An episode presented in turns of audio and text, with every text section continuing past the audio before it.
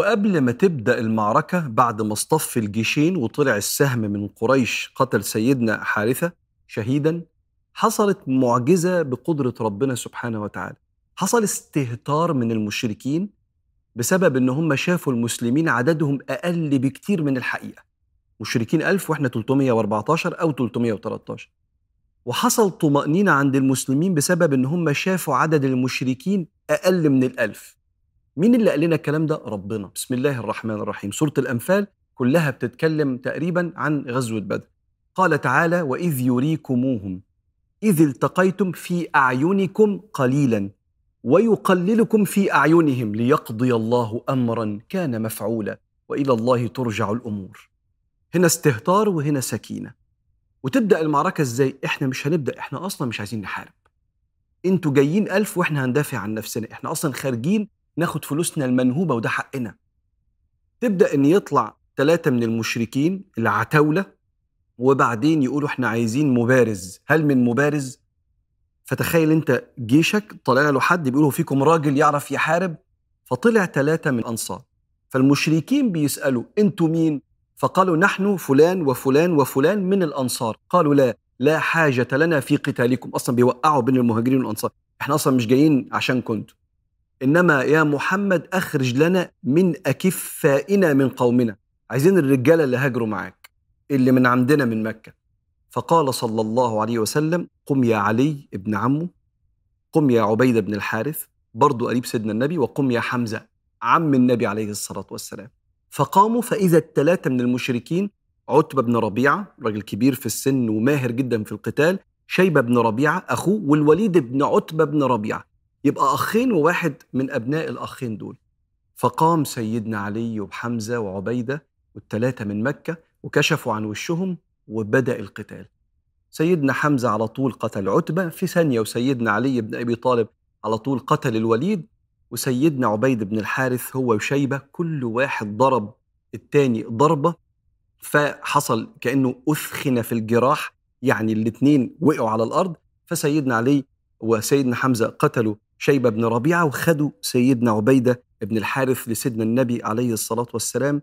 ولما شافوا النبي كده دعا ربنا سبحانه وتعالى وقال اللهم إني أمسيت راض عنه فرض عنه يا رب.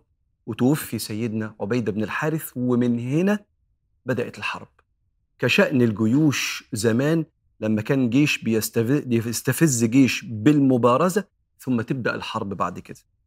ولكن أثناء بداية الحرب كان الصحابة بيحكوا بقى بعد ما روحوا. واحد من الصحابة يقول في وسط ما أنا بجهز نفسي للحرب ورا تل صغير كده إذ جاءت سحابة فسمعت فيها من يقول أقدم حيزوم أقدم حيزوم. فعرفت أنه الملك. قال فارتجف فؤادي لكني تماسكت. سمع صوت الملائكة وهي بتشجع بعض على النزول. إحنا مؤمنين بالملائكة. ودي من أركان الإيمان الستة أن تؤمن بالله وملائكته. وكتبه ورسله واليوم الآخر والقدر خيره وشره. ومؤمنين بدورهم في حياتنا. من أول صعود ملك الحسنات والسيئات وملك الموت والملك اللي بيستغفر لنا وإحنا بنصلي وملائكة كتير جدا عايشين في وسطنا في الخدمة اللي ربنا أمرهم بيها سبحانه وتعالى. ومنهم القتال مع المؤمنين. سيدنا عبد الرحمن بن عوف بيقول أنا في وسط المعركة لقيت السائب ابن أبي حبيش إحنا عارفينه المشرك ده وده قوي جدا قاعد مربوط في الأرض. فرحت قمت واخده وهو مربوط كده قلت له مين اللي ربطك؟ قال لي ما أعرفش.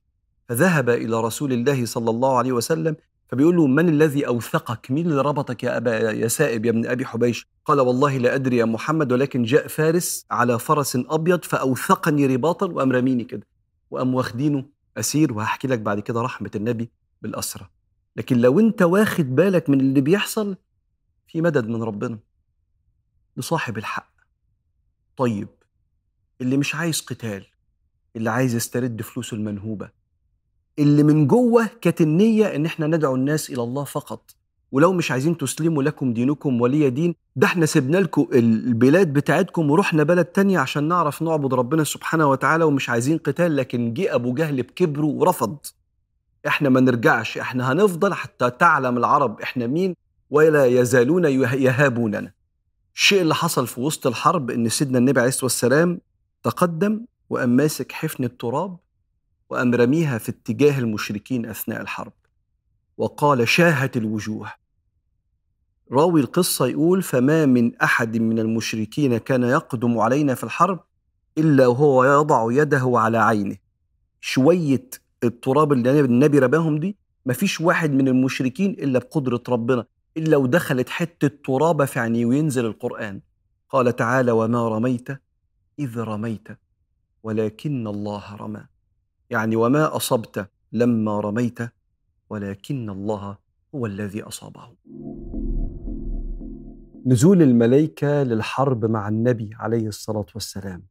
حقيقة إن الملائكة ما زالت بتحارب معانا. وأنت لازم تبقى مؤمن بكده.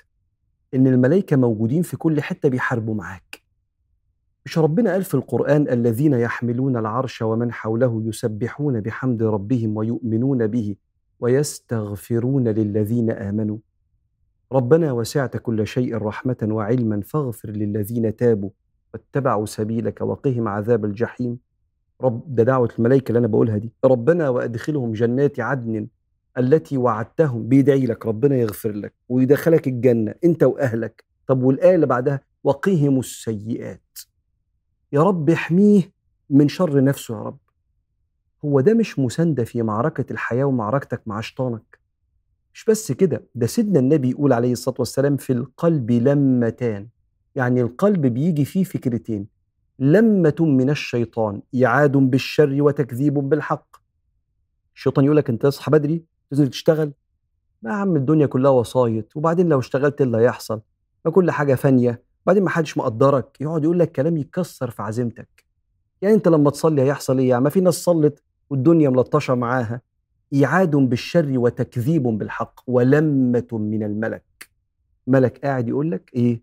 إيعاد بالخير وتصديق بالحق. يفكرك ومن يتقي الله يجعل له مخرجا. ده بينصرك على حربك مع شيطانك. ما هو الشيطان بيقول حاجة والملك بيقول حاجة. يلا اصحى بدري وانزل شغلك وربنا يوسع عليك. يلا تصدق وربنا هيخلف عليك عشر أضعاف ل 700 ضعف ده ربك قال كده في القرآن ويفكرك بالآية اللي انت مش حافظها. أيوه النبي قال كده. الملك حتى بيسموه الوارد الملائكي. يعني شيء يشبه الوحي كده فكرة كده جاية لك من الملك اللي عايش معاك. ده انت لما بتخش تنام قال صلى الله عليه وسلم من بات على طهارة بات في شعاره ملك يخش جوه بينك وبين الفانيل اللي انت لابسها وانت نايم كده يخش ملك ينام هنا كده. بات في شعاره ملك. كلما تقلبت من الليل قال الملك اللهم اغفر لعبدك فإنه بات طاهرا. الإيمان بالملائكة ركن من أركان الإيمان الستة أن تؤمن بالله وملائكته وكتبه ورسله واليوم الآخر والقدر خيره وشره. فراجع المسألة دي. راجع علاقتك وإحساسك بهذه المخلوقات اللي فعلا بتحبنا.